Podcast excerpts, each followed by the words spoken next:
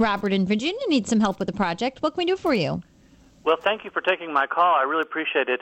My problem is that we built a new home, and during the course of the construction, the HardiePlank siding that was to be applied uh, came into contact with some of our famous Virginia clay soil. Oh, the red, the red stuff.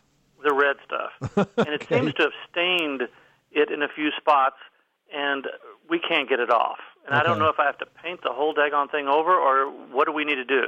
Well, not yet. There's actually a good product that Krud Kutter makes that's specifically designed for uh, removing stains from red clay.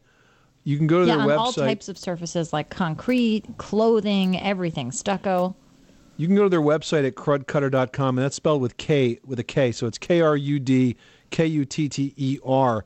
And uh, they make a lot of different cleaning products, but one of these, what they call a specialty product that they sell, is the Krud Kutter Red Clay Stain Remover, and that should be uh, probably your best bet for trying to pull those stains out. Of course, you can always go the painting route, but we'd like to see if we can get it lightened up first, and that might be a good way to start.